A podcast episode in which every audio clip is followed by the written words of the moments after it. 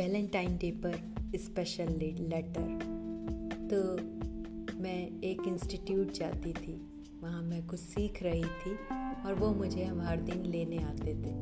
उस दिन चौदह फरवरी था और उनके पास मुझे देने के लिए कुछ नहीं था। तो उन्होंने क्या किया, एक स्टेशनरी से एक कागज़ खरीदा और एक रेड स्केच खरीदा और उसमें आई लव यू लिखकर हैप्पी वैलेंटाइन डे मुझे दे दिया।